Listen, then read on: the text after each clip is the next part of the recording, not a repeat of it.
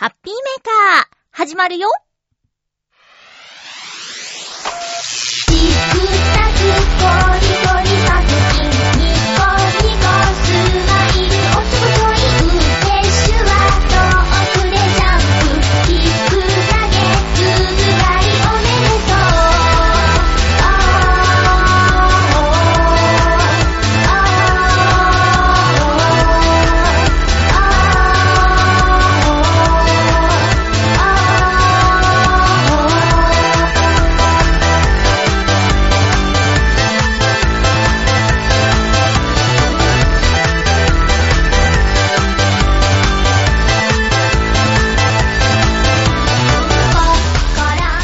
月8日、まゆっちょのハッピーメーカー。この番組はハッピーな時間を一緒に過ごしましょうというコンセプトのもと、ちょわへよ .com のサポートでお届けしております。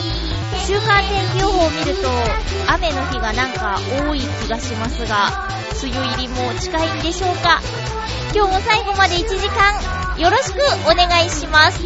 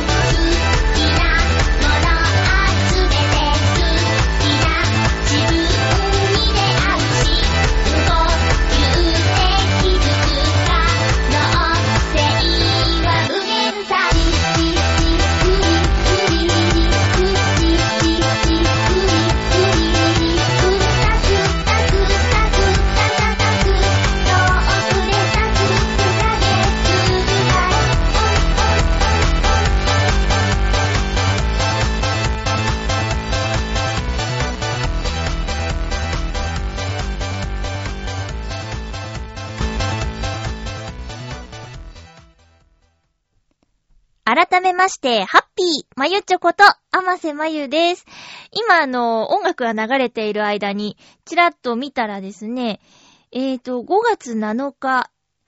奄美地方が梅雨入りしたっていうことです。で、ちなみに、昨年と平年のデータが載ってるんですけど、梅雨入り、梅雨明けの。関東甲信、地方で見てみると、昨年は6月7日頃梅雨入りして7月6日頃まででした。でも大体そうみたいですね。平年は7月21日頃まで梅雨だから、去年はちょっと短いというか早く梅雨明けしたんですよね。あれ、ただなんか梅雨明け宣言した途端ジメジメしたみたいなこともある年があったような。いやでもね、お天気のことって本当予測するのとか難しそうですね。で、直接皆さんの生活にも関わってくることだから、クレームとかねクレーム言ってもしょうがないんだけど、おい話が違うじゃないかみたいなことはよくあると思うんでね。気象予報士さんとかお天気お姉さんすら大変じゃない。もしね SNS やってたとしたら、あなたのお天気予報を聞いて出たのに雨が降ったじゃないかみたいなこととかね。なんかの番組で見たんですよ。お天気キャスターの皆さん、例えば森田さんとか、あとなんだっけ、木原さんとか天達さんとかが一堂に会してトークをする番組っていうのがね、確かあったんだよな。あれ面白かったよ。うん。あと私はスマホにウェザーニュースのアプリを入れて、ウェザーニュースをよく見てるんですけど、まあそうですね、特に今日、月曜日に収録しているんですけど、日曜日の夜から月曜日の朝にかけてというか、天気予報がすごく外れましてね。で、私も夜勤で外で働くこともあるので、お天気って結構左右するんですよ、仕事に。お天気に左右されるんで、天気予報はまめに見るんですけど、外れましてね話が違うぞっていう感じになっちゃいましたけどね。でも最近は、ウェザーニュースと、あと、雨雲レーダーも一緒にチェックするようにしています。雨雲レーダーは今、どのあたりでどれくらいの雨量が降ってるかっていうのが、これは、現在の様子っていうのが見られるから、そっからちょっと時間を進めると、1時間半先ぐらいまでは予想が出るんですよね。風向きとかいろいろなものを合わせたデータだとは思うんですけど、で、それすら風向きによって雨雲の動く向きが変わったりするから、あれ来るはずだったのになとか、途中で雨雲がチリチリに散らばって、ちょうどこの上だけ降ってないなとか、そういうことがあるので、見るのも好きなんですけどね。特にこれから夏になって、ゲリラ豪雨とかに、あっちゃうことが増えてくると思うんですけど、その時はそういう雨雲レーダーを使うと、あ、このすごい激しいのは、あと数分で通り過ぎるから、ちょっとお茶して時間調整しようかなとか、ちょっと雨宿りをしていれば傘を買うこともないかなとかっていうのがわかるので、もし見られる方、スマホなら大体大丈夫かな。雨雲レーダーを参考にするのもおすすめです。ゴールデンウィークでしたね。皆さん、どれくらい休み取れましたでしょうか？私は、結局いつも通りなんですけど、仲のいい友人がこのゴールデンウィークを割とがっつり、赤い日だけ休みっていう感じでね、平日になってる2日間は出勤してたみたいなんですけど、赤い日は休みが合う日があるということで、ちょっと私はいつもよりハードな日々でした。なんか楽しいと睡眠時間削ってちゃってでも結局体に負担はかかっていたみたいで、日曜日は相当ゆっくり過ごしました。うん。で、そのお友達と出かけてきたところが、越谷レイクタウンお得意の。いやね、いろいろ考えてたんですよ。例えば一日バス旅行、日帰りバスツアーとか行きたいなーなんて相談はしていたんですけど、この日も天気予報がずっと定まらなくて、やっぱり雨の中旅行に行ってもね、景色がいいところとか、ちょっと高原レストランとかいろいろ考えたんですけど、やっぱりちょっとお天気が良くないとねっていうことで予約を躊躇していて、で、結局どうしようか決めないまま当日になって、でもまあね、いつもみたいにカフェでおしゃべりしてても、せっかくのゴールデンウィークだし、どこか行きませんかということで、越谷レイクタウンに行ってきました。越谷レイクタウンだったら、食事もできるし、いろいろなお店もたくさんあるのでね、目の保養にもなるし、なんなら欲しかったものも買えるかもしれないしということで、あととても広いので、たくさんお客さんがいてもストレスなく楽しめるだろうっていうことで、急遽越谷レイクタウンに行ってきました。新浦安や舞浜からですとだいたい50分ぐらい、かかるかな。距離はそこそこあるんですけど、でも乗り換えなしで行けるし、一本だし。で、到着して駅からその、お店までの道のりも、もうほぼ屋根伝いで、駅から直結ぐらいの勢いでね、行けるので。私、結構、越谷レイクタウン好きですね。で、行ってきたんですけど、やっぱりね、ゴールデンウィークということもあってか、私が今まで行った中では一番の混雑でした。ただ、道幅が広く作られているし、とてもその建物自体も広くって、そんなぎゅうぎゅうで大変みたいなことはなかったけど、じゃあお食事しましょうかってなった時のレストランの混雑はすごくて、で、結局3時過ぎぐらいまで外まで列があるお店ばかりでしたね。だから腹ペコで行かなかったからちょっとずらそうっていう感じでブラブラしてたんだけど、イベントカレンダーをふと見たら、なんと、平井大さんというウクレレを使って音楽をしている方のライブがあるっていうのを書いてあって、5月3日だったかな。うん。で、平井大さんが来るのってなって。で、私は、そんなに詳しくないんですけど、ウクレレ弾き語りイマジネーションライブで平井大さんの曲をやったことがあって、とても好きなんですよ。で、ガズさんが、簡単コードの紹介をしていて、平井大さんのスロー&イージーという曲なんですけど、まずガズさんの声で聞いて、で、いい歌詞だなと思って、で、いろいろ YouTube を見てみたら、やっぱりウクレレを触る人はスロー&イージーを通るみたいで、いろんな人のスロー&イージーを聞いて、もちろん本人さんのスロー&イージーも聞いて、まあ大好きな曲を歌う方っていうことで、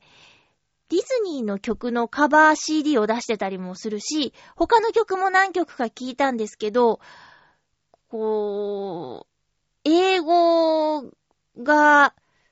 ネイティブ発言みたいな、発音みたいな、なんか、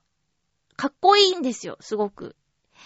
ナオとインティライミさんのおとなしいバージョンみたいな風に私は、なんとなく、旅をしている PV とかが印象的なのでね、うん、っていう風に思ってるぐらいの知識しかないんだけど、あ、平井大さんの本物に、あえて歌声が聞けるんだったら、ちょっと、これ行きたいって友達に言ったの。でも友達はあんまり興味がなくて、それでもちょっと、いや、ここはすいません、本当行きたいって言って、で、そのイベントのチラシを見てから1時間後ぐらいにステージがあったんだけど、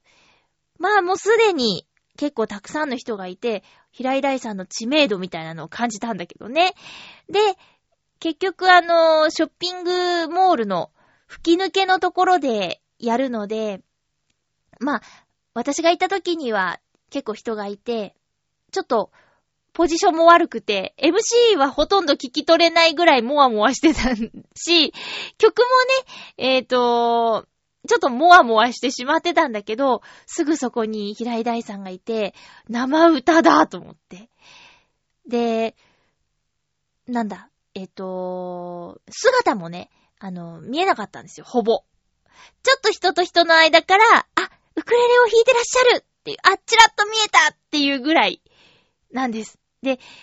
回ぐらいまで吹き抜けで、そこに行こうとも思ったんだけど、もう人がいっぱいで、だったら同じ目線というか、高さが同じ1階で見ようと思ってたんですけどね、ちらっちらって見えました。そして、なんと、1曲目に歌ってくれたのが、このスロー&イージーだったんですよ。もう感動しちゃって。友達に言ってたの。あんまり平井大さんの曲知らないんだけど、スロー&イージーは大好きで、私もウクレレで歌ったんだよなんて言ってたら、1曲目にトゥルトゥットゥットゥットゥって、あー、これもうスロー&イージーやんけーと思って、そう、だから聞きたい曲が歌ってもらえてすごく嬉しかったなー。しかもばったり。そしてその日は平井大さんのお誕生日でもあったらしく、お客さんの中からハッピーバースデー大ちゃんと歌を私もちょっと歌いました。ハッピーバースデートゥーユーって。そしたら平井大さんがかっこよくね、ハッピーバースデートゥーミーみたいな感じで最後締めてくれて、トゥーミーだトゥーミーだつってすごく大興奮しちゃいました。で、越谷レイクタウンのイベントカレンダーちょろっと他にも見たんですけど、岡崎体育さんもつい先日いらっしゃってたみたい。あと、お笑い芸人さん、能美想さんって知ってる？タイタン所属のね、お笑い芸人さんなんだけど、どうもっすー、ありがとうっすーっていう口調のね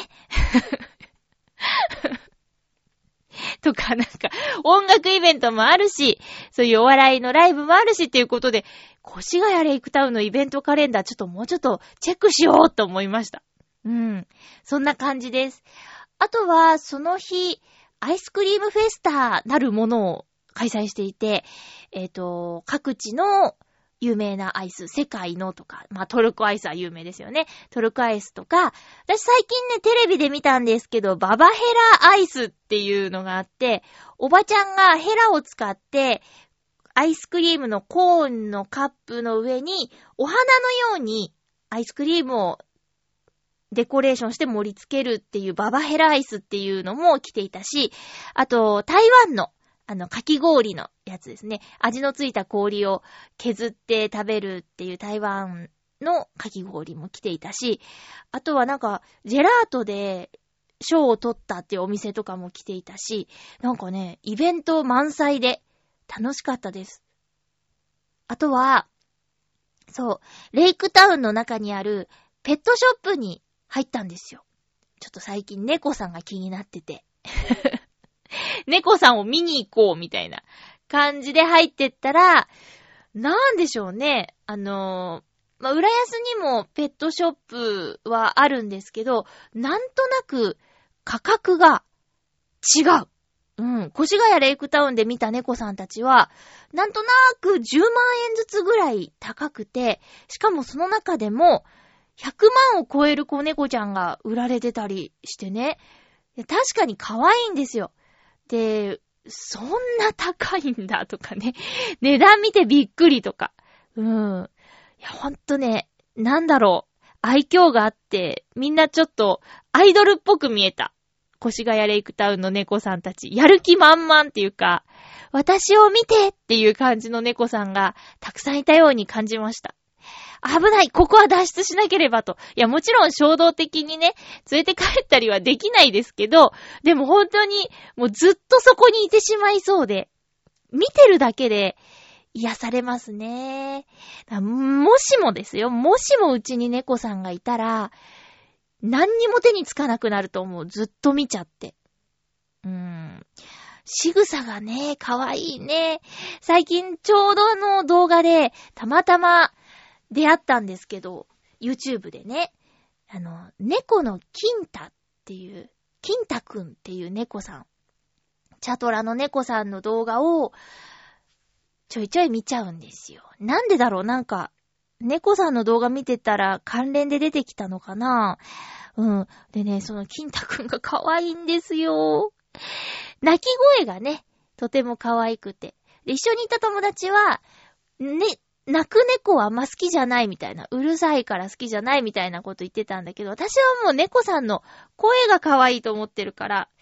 多少は泣いてほしい。それはね、近所の外の猫さんたちが夜中にこう、おーんおーんみたいなね。おたけびとか、あと、あーみたいな、喧嘩するような声で泣かれるとちょっと嫌ですけど、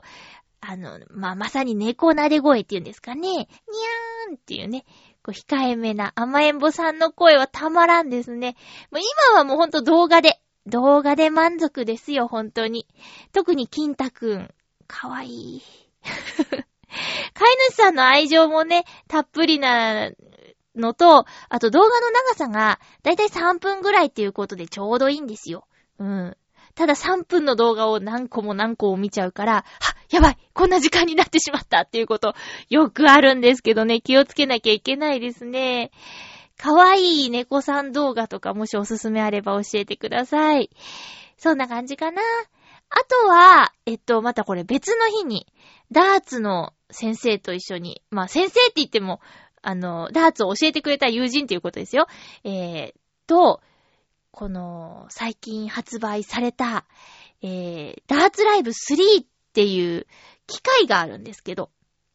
まあ、だいたいラウンド1とかに入ってるダーツをするための機械はダーツライブ2っていう機械なんですよ。で、そのダーツライブ2の、最新版ダーツライブ3を置いているお店ってまだまだ少なくて、で私がよく行くところ、漫画喫茶兼ネットカフェ兼ダーツビリヤードもできますみたいなお店には、まだ一台も入ってないんですけど、まあちょっとやってみたいな、触ってみたいなっていうことで調べたら、割と行きやすいところに1台入ってて、で、まあラウンド1、とあるラウンド1なんですけど、ラウンド1に入ってるっていうことを見て、ちょっと行ってみようか、ダメ元でみたいな感じで行ったら、今やってるお客さんがあと2時間ぐらいしたら終わって、で、その後でしたら入れますよっていう感じの案内だったから、じゃあ、まあ、3時間時間確定っていうか、3時間はお約束してるパックだったんだけど、2時間は今までのやつでプレイして、じゃあ残り1時間ダーツライブ3触れるなら、まあいっかっていうことで始めたんですけど、なんとその一人でダーツライブ3でプレイしてたお兄さんが、2時間で終わるところを1時間で出て行ってしまったので、私と友人はですね、早めに入れて、もう念願のダーツライブ3を触ることができました。いや、何が違うってやっぱりライティングと、表現、ディスプレイが違うことと、あと今までのダーツライブ2だと、ダーツの矢を3本投げた後、ボタンを押して次の人にチェンジ、選手交代なんですけど、ダーツライブ3はね、3本矢を抜いたら自動的に選手交代っていう、そのボードにダーツが刺さってないっていうのを機械が認識して、ボタンを押さないで次の人にチェンジっていうことができるんですよ。ただね、ダーツライブ2で慣れてしまってるから、押すボタンないのに手をかざしてしまうって、あ、そうだ、ボタンないんだったっていうことをもう何度も。で、慣れてきて、そうだ、もうボタン押さなくていいんだって分かって、ボタン押さなくなってきたのに、ふとした時にまたハッってこう、押しちゃうみたいなね。押そうとしちゃうっていうことがあったり、あとは、なんだろうな、まだいろいろそのパーティー系のゲームは搭載されてないんだけど、今までにないゲームの種類が追加されていて、なんかね、ダーツってこう、円が1から20まで区切られていて、その1から20の数字はバラバラなんですよ。うん。まあ、ダーツのボードでは決まってるんだけど、1、2、3、4、5、6って並んでるわけじゃなくて、20点が入るのの両サイドは1点と5点だったりとか、だから20を狙って投げて外れたら1点の可能性もあるみたいな、そういういやらしい数字の並びになってるんだけど、その狙う遊びはもちろんできる。遊びっていうかスポーツだけどね。それもできるんだけど、中心に近いほど点が高いプレイっていうのも、これは今回ダーツライブ3で初めて搭載されたゲームらしいんだけど、センターカウントアップだっけ？うん。通常はカウントアップっていうゲームなんだけど、新しいやつはセンターカウントアップかな。うん。とにかく真ん中に近いところに当たるほど点が高いよっていう、とてもシンプルなゲームも搭載されていたり、あとは、ダーツの矢の速度を測定してくれたりとかっていうのもある。なんか野球みたいでしょ？ただいまの投球速度102キロとかさ。そんな感じでダーツ私は7、8キロしか出てなかったけどね。うん。まあ、そういうなんか最新のダーツライブ3で遊ぶことができました。で、意外と、その、ダーツライブ3でやりたいっていうお客さんがあと来なかったから、結局その後3時間ぐらいずーっと、やり続けて。で、ラウンド1の場合は、後にお客さんが来ると、来ても3時間は遊べるんだけど、お客さんが来なければ、3時間以上ずーっとやってられるっていうシステムなんですよ。でもさすがにトータルで4時間超えたぐらいで、もういっかねって言って自ら出ていくぐらいな感じでしたよ。うん。なんかボードの面が LED とか使ってるらしくって明るくて、ちょっと今までのに慣れてしまってた分目が疲れてしまったっていうのは正直あったかなっていう感じです。だから、まあ、通常は今までのダーツライブ2で十分かなっていうのが私の感想かな。で、たまにダーツライブ3でちょっとハイテクに遊ぶっていうのはいいかもしれないですね。ちなみにそのラウンド1ではダーツライブ3で遊ぶには追加料金を払わなきゃいけないっていうのもあってね、150円ぐらいかな。ちょっとだけ高くなっちゃうっていうのはあるんですけど、そんなね、ダーツ言ってて、ダーツは楽しいんだけど、相変わらず技術は向上しなくって、レーティングは2のままです。全然上達しない。波が激しいんだよね、私。まあでも今は楽しくやってるんで、まあいいかなって思ってます。オープニングトークちょっと長くなっちゃいましたけど、お便りをご紹介していきましょう。ありがとうございます。まずは青のインプレッサさんから普通お便りいただいています。前回ね、収録を日曜日にしてしまったせいで、日曜日の午前中にしてしまったせいで、青のインプレッサさんからのこちらのメールは日曜の午後に届いたので、ご紹介することができなくて一周遅れになっちゃいまして、ほんとすいません。聞いてくださってるかな？まゆっちょさん、ハッピーでございます。ハッピーでございます。さて、来週の今頃、ち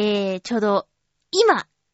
今って感じですかね。先週、一週間後だから、今週ってことかな。今頃は、茂木町のサーキットで展示している車を撮影している頃だと思います。準備にてんてこまい状態ですけど、無事に帰ってきますよ。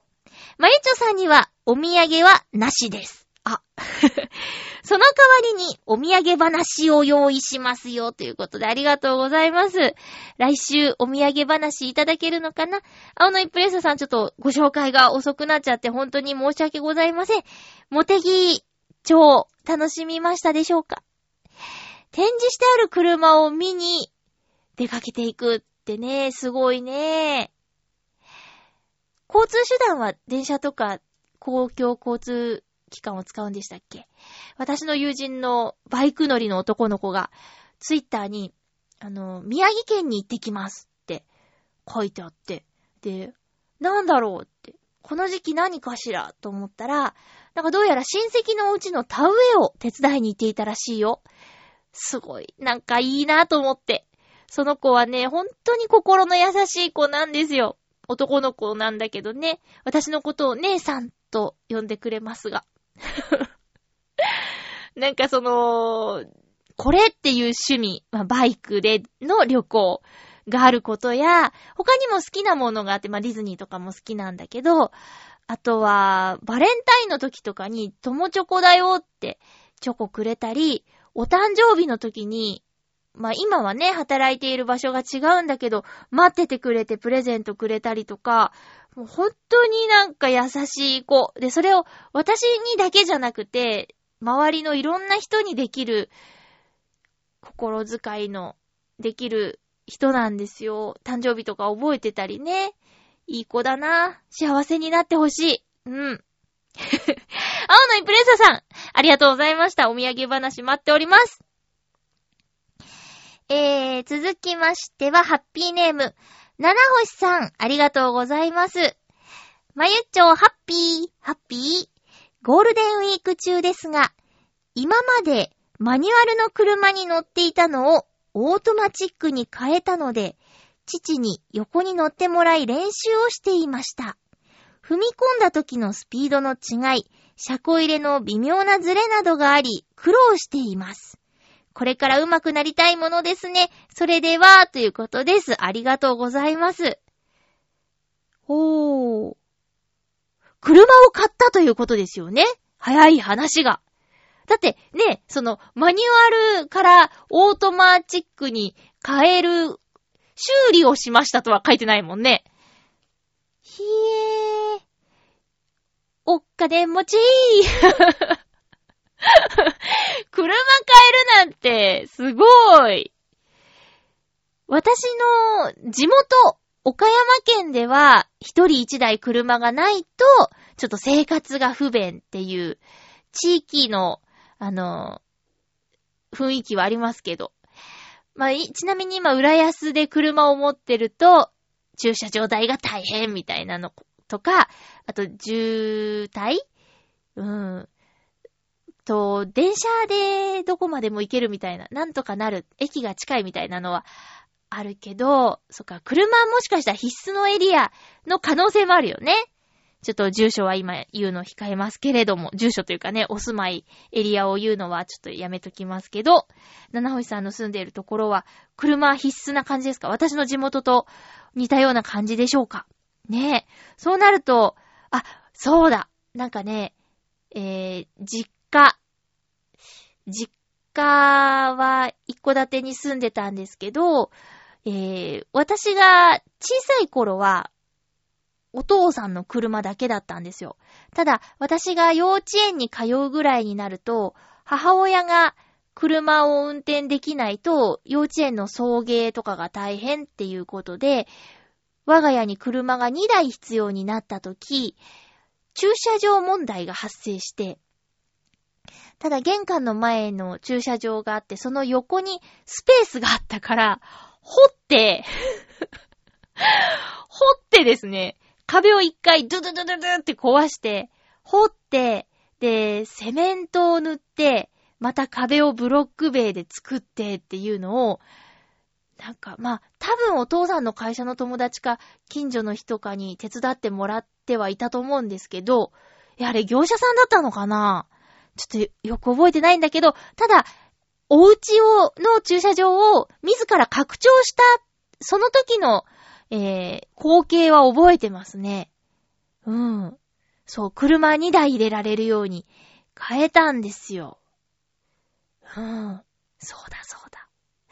だ。大変だよね。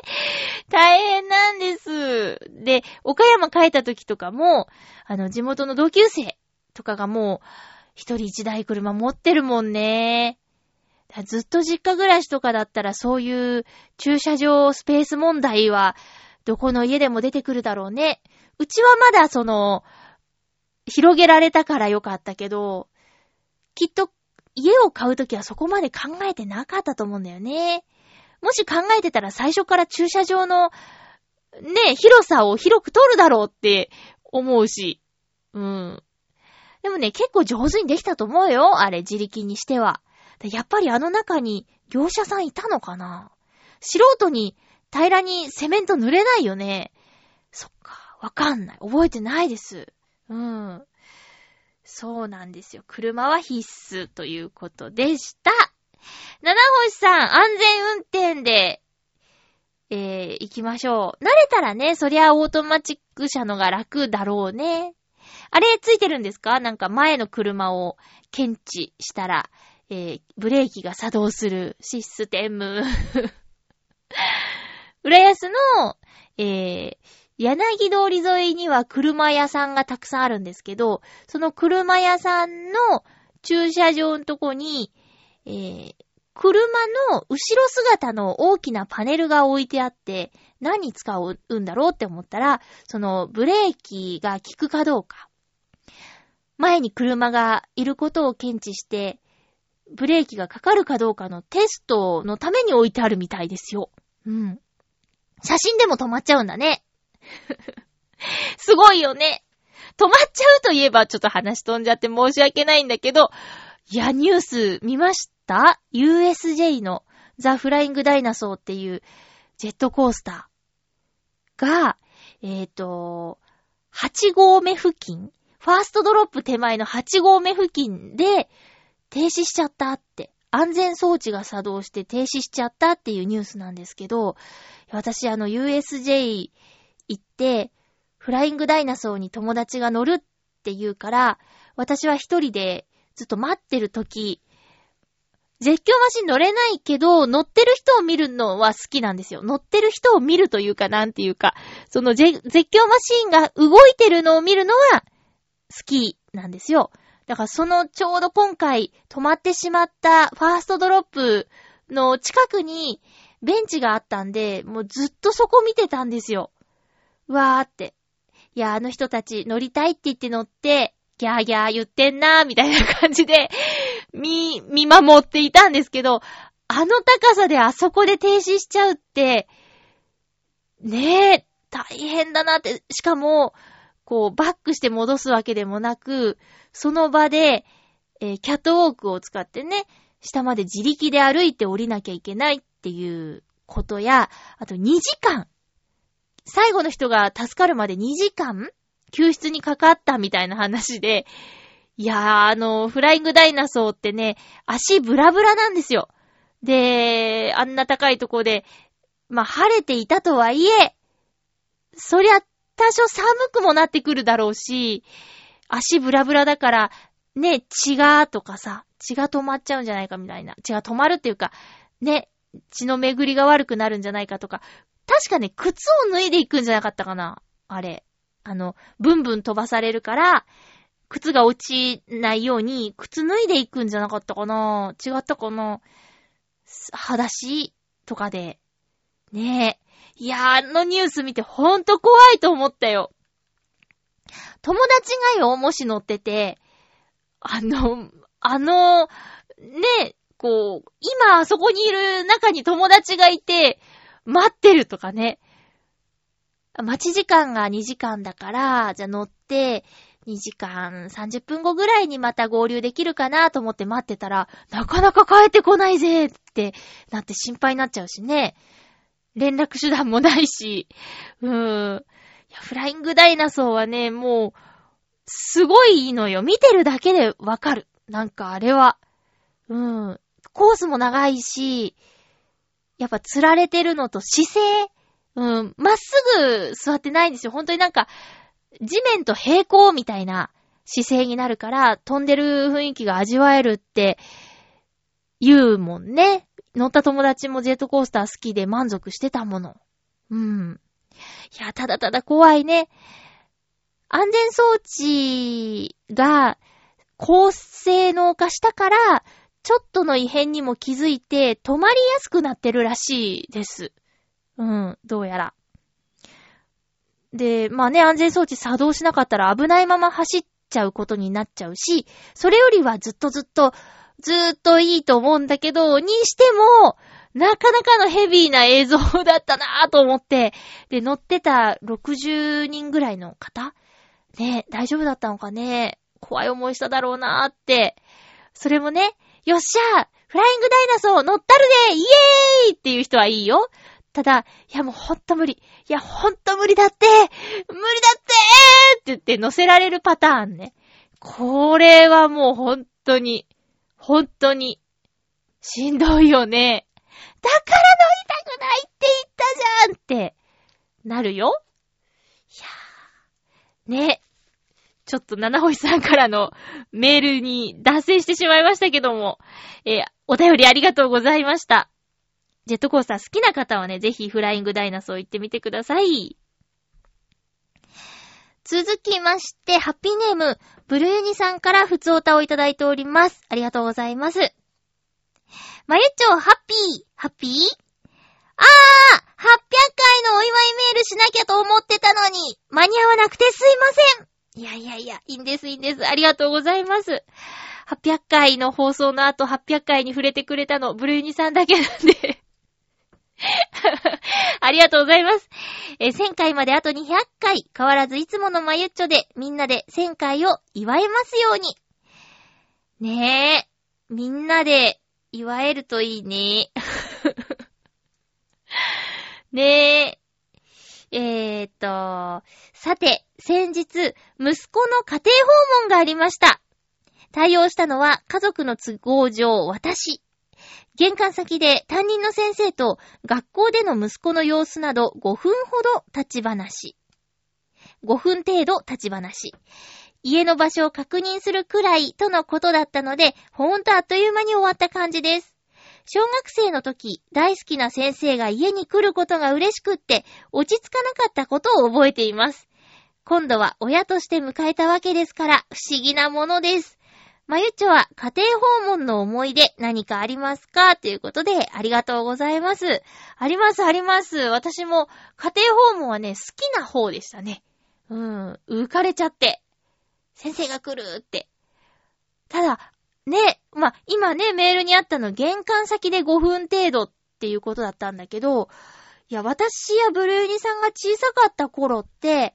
家に上がってなかった？で、お茶出して、お菓子、なんていうの、茶菓子というか、ケーキみたいな、ちょっとしたおつまみみたいなものとお茶出してたと思うんだけど、そういうんじゃないんだ。もう玄関先なんだ。あれ？記憶違いかな？いや、でも入ったと思うんだよね。めっちゃくちゃお掃除したもん。先生が来るって言うんで、お掃除してたような気がするもん。あれ、そうなんだ。まあ、でも、このご時世ね、いろいろなんか、うちは、どこぞの有名なケーキを出したとか、なんかいろいろその競争みたいになっちゃって、先生も食べるのも大変だし、いらないですって言っても出されちゃうだろうし、もう玄関で立ち話でって決めた方がいいのかね。ただまあ、お家の中まで入った方が、こう、家庭環境とかはよくわかっていいんじゃないかなって思うんだよ。うん。なんか、ねえ、いろいろ問題がある場合、玄関だけじゃわからないじゃない。うん。家庭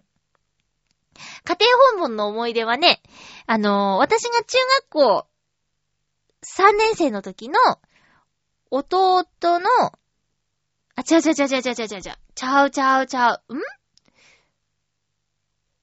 あれ？そうだ。うん。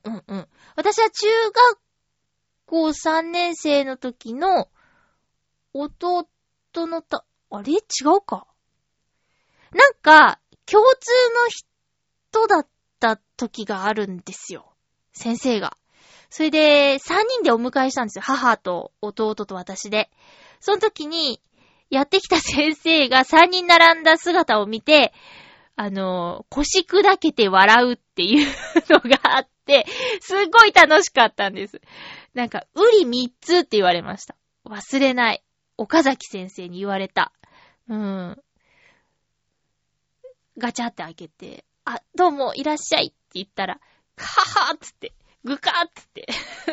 ガクーンなんて言って、笑ってたな。男性の先生なんですけど。うん、面白かったな。そんな感じかな、家庭訪問の思い出。うん。まず怒られることはないだろうっていうこともあって、家庭訪問が嫌みたいなのはなかったかな。うん。お母さんもね、ちょっといつもより綺麗にするし。なんか、うん。なんかそりゃそうでしょうね。参観日とか、家庭訪問の時とかは、やっぱちょっといつもとお母さんが違うんですよ。なんか、キラキラするんですよ。うん。いつもだって別にね、変とかじゃないんだけど、いつもに増して、自分の親が聞いてるかもしれないと思ってちょっとよいしょってやっちゃったけどね。そんな感じです。お父さんのお勤めお疲れ様でした。幼稚園では家庭訪問とかないんですかね。うん。いや、そっか。もうどんどんお子さんがいらっしゃるとね、どんどんなんか大きくなってって、こう、自分にはいないですけど、知っている方というか、こうね、結婚するときから知っているという意味での感じで言うと、あ、もうお子さんが生まれて、ちょっと喋るようになって、幼稚園行って、卒園して、入学か、みたいなのは、なんか、ぐっときますね。私の友人の友達も、もう1歳か。1歳、ちょっとか。うん。私が、誕生日プレゼント、その友達の子供さんにあげた誕生日プレゼントが、ペチャットっていうおもちゃなんですけど、ぬいぐるみが喋るようになるボタン式のおもちゃなんですけど、ちょっと早すぎて。まだ、バブーしか言わないよって言われちゃって、そろそろ使ってもらえるかなっていうタイミングになってきたかなって思ってるんですけどね。使ってみての感想とか聞いてみたいな。動画とか見せてもらいたいですね。お便りありがとうございました。ブルーニさんはね、他にも来週の、公開収録宛てのメッセージも送ってくださってて、使わせていただきます。ありがとうございます。という流れでですね、来週は、5月の13日の日曜日に、新浦安にあります、マーレ、という建物の1階にあるカフェにて、チョアヘオ .com の公開収録を行います。ハッピーメーカーと、元女子が語る男のガールズトーク、そして、町恋浦安の収録もするということなので、始まりは16時です。で、30分間ハッピーメーカーをやらせていただいて、16時半から男のガールズトーク、この2つの番組には内田悦氏、浦安市長がゲストでいらっしゃいます。その後、ブリオベッカ浦安の選手、サッカーチームのね、ブリオベッカ浦安の選手が来ての、マチコ浦安の収録ということです。ハッピーメーカーはですね、なんと、番組史上初の公開収録ということと、ゲストに市長が来るという。ねえ、大丈夫かな私。まあ、頑張ります。頑張らない。ラジオをね、やってるっていう感じでちょっと、冷静にね、やろうかと思ってますけど、先月の下旬か、バオデモカと、町子浦安の公開収録を同じ場所でやるっていうことで、私の、その、イベントの方も決まっていたので、こともあって応援に行ってきましたけど、大体雰囲気はわかります。バス停がね、近くにあるので、時間ごとに人の波がありまして、で、特に日曜日の午後なんでね、どこかからか帰る方、それから、結婚式を終えて、アートグレイスっていうね、結婚式場があるんですけど、そこの送迎バスとかが新浦安に泊まるからか、結婚式終わりのちょっとほろ酔いの、大人の皆さんがね、行き来をしたりもするんですけどね、そういう方がちょっと、何やってるんですかって話しかけてきてくれたりとかもしたので、人はね、まあまあ流れはあると思いますけども、ただ難しいと思うよ。そこにいる方、にも話すし、ゲストさんにも話すし、そしてもちろんいつも聞いてくださっているリスナーの皆さんにもお話しするしっていうのがね、うまくバランスよくできるかは正直自信がないですけど、いつまでもね、やらないままでいるよりもこういう経験させてもらえるのは本当にありがたいことだと思って、いい機会をいただいたということでやらせていただこうと思ってます。そして何よりもゲストさんなぁ。馬王さんがゲストだったら全然違うんだけどね。いやいや、もう、市長さんがいらっしゃるということで、おそらく市長さんだけでは来ないだろうと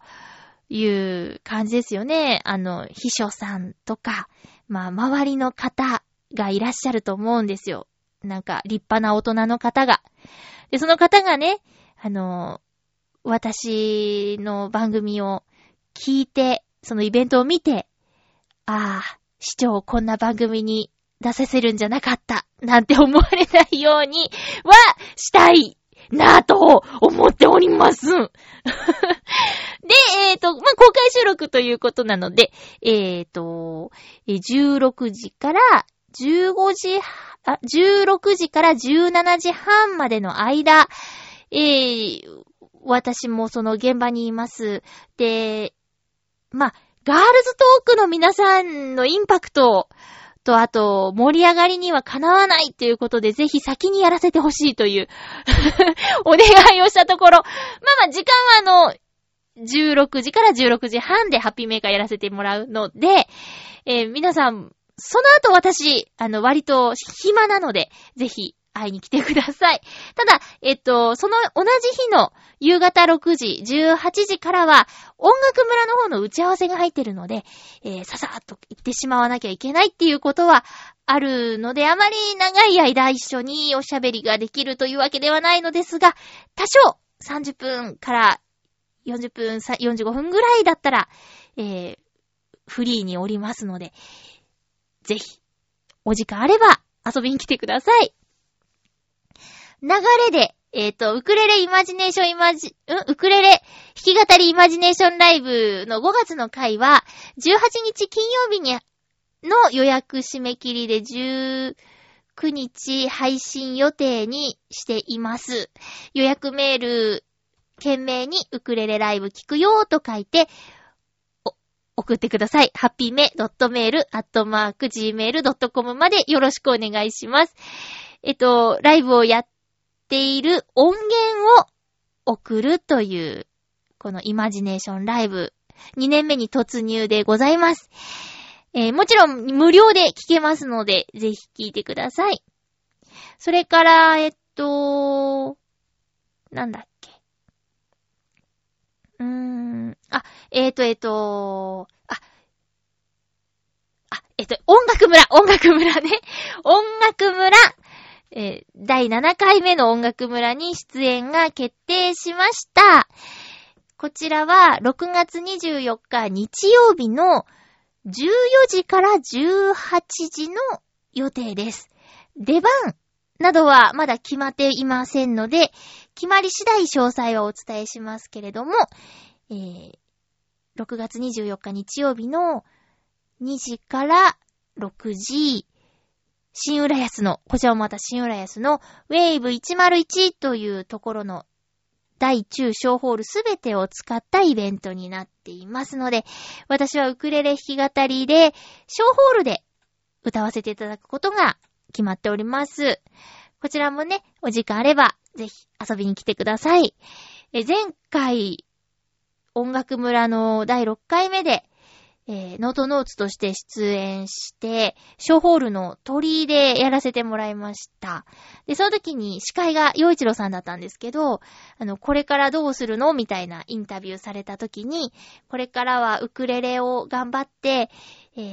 今度はウクレレで音楽村に出演したいですみたいなことを喋らせてもらったんですけど、1年後ウクレレ弾き語りで出演することが決まりまして、本当に良かったなと思っています。嬉しいです。ね。昨年はね、オリジナル曲で出演したんですけど、今回はカバー曲での出演になりますが、お時間あればぜひ、こちらも入場無料なので、お気軽に遊びに来てください。で、もちろん私だけじゃなくて、いろんなタイプの音楽をする人が出演します。ショーホールはアンプラグドな感じの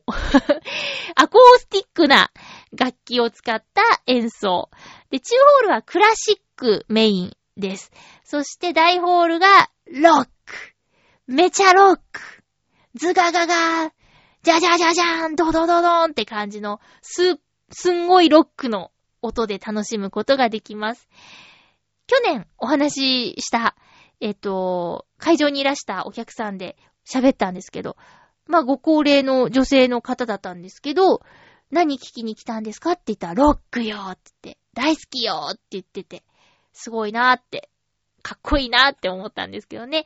何か、これは好きだなーっていう曲に会えると思います。それぐらいいろんな人が出るので、ぜひ遊びに来てください。それから YouTube ですね。YouTube は、チャンネル登録者さんがですね、発表している曲数を超えているということに気づいて、これはまた嬉しいなと。で、年間100曲目標にしてますけど、1年経った時100人登録者さんいたら嬉しいなぁなんて、ちょっと思っちゃいました。それからなんかね、コメントをつけてくださる方がいて、こう、公開されてる曲を見たら、自分の好みの曲が多いって書いてあって、それもまた不思議だなと思って。新しいのばっかりやってるわけでも、古いのばっかりやってるわけでもないのに、好みが多いって、なんか奇遇ですねって。で、ちょっと最近ね、おサボり気味なんですが、ちょっとゴールデンウィークということもあって、いろいろとね、お出かけとかしちゃってたので、またこれからじわじわと再開させていきたいなと思っています。月に10曲発表すれば、余裕で年末には100曲迎えられる計算はしていますので、ちょっと、ね、公開できなかった時には毎日のように発表すれば、まあまあ大丈夫でしょう。まあまあ大丈夫でしょう。ということで次回は5月の15日の放送を、こちらはそうですね、公開収録での収録になりますね。なので、お便りは、その週の分は読めないけど、翌週に紹介しようと思いますので、よろしくお願いします。ちょっと次回の分、公開収録のものだけ放送するか、またちょっと新たに、収録して付け加えるかは、ちょっと悩み中です。なんか、やっぱね、編集してひっつけなきゃいけなかったりするから、もしかしたらね、そのまま放送した方が、曲としてはいいのかなとか。うん。私もどれぐらい疲弊するか、わからないですからね。あ、そういえば最新の馬王デモカで、なんか、私が公開収録するんだっていう話を、馬王さんが宣伝してくれてて、なんていいお兄さんなんだって思いました。よかったら聞いてみてください。それから、ヨシオンさんが、なんだっけ、ツイキャスっていうのをやっていて、なんか、生配信っていうシーンだけど、面白そうだなって思いました。私も聞きました。リアルタイムには聞けなかったんだけど、後からも聞けるみたいで、後からの聞いたんだけど、ついついなんか突っ込みながら聞いちゃってたから、あ、これリアルタイムで聞けてたら、こう、突っ込みが、リアルタイムでできて、しかも読んでもらえてたのかなと思ったら、やっぱ生で聞きたいなっていう風に思いました。なんかより一層一緒に作ってる感が感じられるシステムだなってツイキャスのこと思って、で全く私まだ知らないんだけど、ちょっと調べてみようかなっていう風には思っています。うん。ラジオとはツイキャスは全然違うやーってよしおんさん言ってたけど、私もそう思った。なんかね、話そうと思ってたこと決めてたって、コメントいただいたらそっちの話したくなっちゃうしね。うん。面白いシステムいっぱいある。なんか昔ね、自分で録音ボタンを押してラジオ風なことをしてた時のことを思えば、誰でも DJ パーソナリティになれるんだっていう感じですごいことですよね。